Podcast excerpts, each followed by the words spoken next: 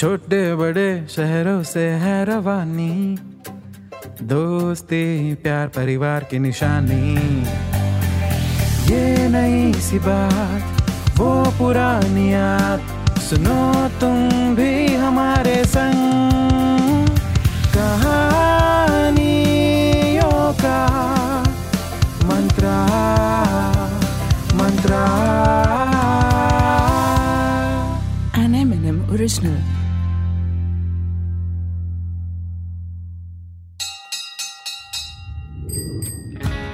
अरे आओ आओ, बच्चों, आओ, जल्दी आओ। हाँ हाँ जल्दी आओ, मैं आ गया। पहचाना मुझे? अरे मैं वही, जिसके आते ही बच्चे, बूढ़े, जवान सभी के मुँह में पानी आ जाता है। कूल होने के साथ साथ काफ़ी केसे कूल होती है मेरी केसे कुल्फिया। सही पकड़े, हम हैं कुल्फी का ठेला। और मुझको सालों से चलाते आ रहे हैं बनारस के रहने वाले बंसी काका। ये जो पीछे पीछे चल रहे हैं मेरे, मुझे धक्का लगाते हुए। हाँ। शहर की सबसे लाजवाब कुल्फी है मेरी, रबड़ी कुल्फी, मावा कुल्फी, केसर कुल्फी, आहा, हा हा। अरे, डंके की चोट पर कहता हूँ, मज़ा न आए खाने में तो लिखा दो रपट थाने में। और मैं तो हमेशा से बंसी काका से कहता आया हूँ, अरे काका, इतना प्योर दूध, रबड़ी और मावा मिलाकर क्यों बनाते हो कुल्फी? थोड़ी मिलावट कर लो। मगर ठेले की सुनता ही कौन है? काका कहते, अरे मिलावट करूँगा तो सिर्फ़ पैसे कमाऊँगा, मगर मुझे तो लोग कमाने हैं। वैसे मेरी ही तरह ना, बहुत बड़ा दिल है काका का। एक बार मेरी घंटी बजा बजा कर कुल्फियाँ बेच रहे थे। तभी कुछ दूर एक लड़का उदास खड़ा ताकने लगा मुझे। आई I मीन mean, कुल्फियों को। काका ने उसकी उदासी देखी और झट से एक कुल्फी पकड़ा दी। ना उसने कुल्फी के दाम पूछे ना काका ने पैसे मांगे। दूसरे दिन भी फिर वही घंटी की आवाज़ सुनकर चला आया। अरे अब ऐसे रोज रोज फोकट में कुल्फी कौन खिलाता है? मगर काका ने उसे फिर से एक कुल्फी देते हुए पूछा अरे बेटा नाम क्या है तुम्हारा? उसने कोई जवाब ही नहीं दिया और कुल्फी मिलते ही भाग गया। धीरे धीरे उसे कुल्फी देने का सिलसिला आम हो गया। जब भी वो दिखता, काका मुस्कुराकर कुल्फी थमा देते और नाम पूछते, मगर वो बताए बिना ही भाग जाता। What a rude boy I must say ये सब होता देख मैं सोचता था कि आखिर क्यों करते हैं काका ऐसा? इतने तो कोई अमीर भी ना है कि हर रोज मुफ़्त में कुल्फियाँ बांटते फिरे। मगर जब उस छोटे बच्चे को मज़े से कुल्फी खाते देखता जवाब खुद ब खुद मिल जाता। सुकून। सुकून मिलता था काका को। अजी पैसे तो हम अपने जरूरतों के लिए कमाते हैं, मगर दिल को तो चाहिए सुकून। और यही सिलसिला सालों साल चलता रहा। काका रोज उसे मुफ़्त की कुल्फी खिलाते और वो भी चुपचाप कुल्फी लिए भाग जाता।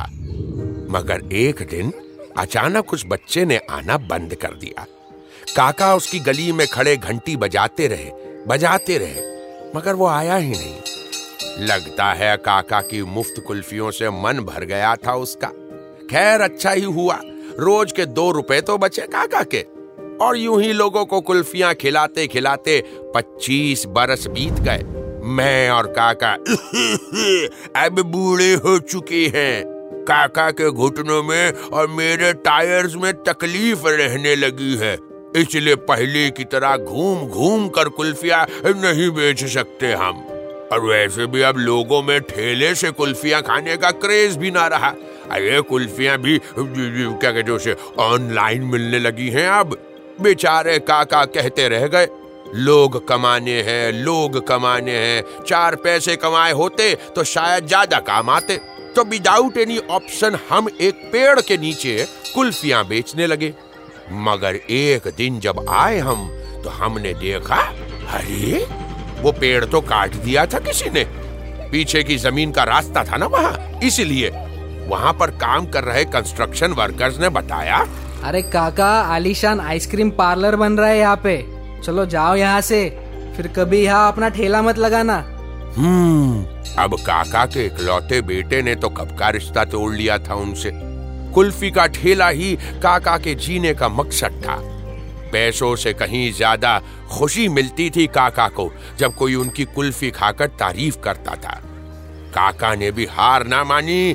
लगाने लगे उस नए बन रहे आइसक्रीम पार्लर के ठीक सामने अपना ठेला यानी कि मैं और बजाते रहे अपनी घंटी मेरी कान खींच खींच के। ये देखो ए, ए, ए। देखते ही देखते वो आइसक्रीम पार्लर बनकर कंप्लीट हो गया। और बारी आई इनोग्रेशन की। भाई अब तो फ़ैशन सा हो गया है शहर के बीचों बीच बड़े बड़े आइसक्रीम पार्लर का। कोई फैंसी सा नाम भी लिखा था उस पार्लर के बाहर। मगर इतनी दूर का दिखता कहाँ है काका को? और मैं तो ठेला हूँ मुझे थोड़ी ही पढ़ना आता है, है कि नहीं? काका कस्टमर्स का इंतज़ार कर रहे थे कि तभी उनके आगे बड़ी सी कार आकर रुकी। सूट बूट पहना एक आदमी कार से उतरा और कहने लगा काका आपको ये ठेला यहाँ से हटाना होगा। लगता है मालिक है इस आइसक्रीम पार्लर का।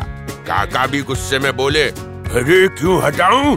सड़क तुम्हारे बाप की है। पच्चीस सालों से यहाँ कुल्फी बेच रहा हूँ। क्या नहीं हटाऊँगा? जो करना है कर लो। उस आदमी ने बड़े ही प्यार से मुस्कुराते हुए कहा अरे काका अगर यहाँ से ये ठेला हटेगा नहीं तो अंदर अपनी दुकान में जाएगा कैसे? काका चौंकते हुए बोले, है? का मतलब? और तुरंत ही अपना बाबा आदम के जमाने का चश्मा पहनकर काका ने दुकान के बाहर लिखा फैंसी सा नेम प्लेट पढ़ा, जिस पर लिखा था बनसी काका की कुल्फी? काका को कुछ समझ ही ना आया। तभी उस सूट बूट पहने आदमी ने झुककर काका के पैर छुए और उन्हें बताया कि, काका, पहचानिए ये वही लड़का है जो हर रोज मुफ़्त में कुल्फियाँ खाया करता था।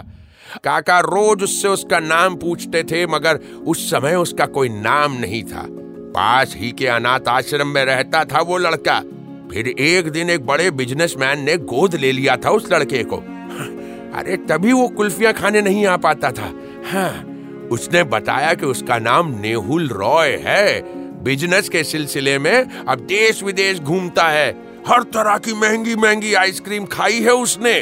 मगर कहता है कि काका की कुल्फी जैसा स्वाद कहीं ना मिला। मिलावट के नाम पर काका अपनी कुल्फियों में सिर्फ़ प्यार और अपनापन मिलाते थे। जब काका को ढूंढते ढूंढते यहाँ आया तो देखा कि आजकल यहाँ बेच रहे हैं कुल्फी। इसलिए ये दुकान बना दी उन्होंने काका के लिए। काका बोले, अरे लेकिन बेटा, मैं ये दुकान कैसे चलाऊं? उस लड़के ने तपाक से बोला अरे चिंता मत करिए काका इसका खर्च वो अकेले नहीं उठा रहा। उसने तो बस वो क्या कहते हैं आजकल वो so, so, social social media हाँ सोशल मीडिया पर एक पोस्ट किया था कि जिस जिसको बंसी काका के कुल्फी का स्वाद आज भी याद है मदद करें।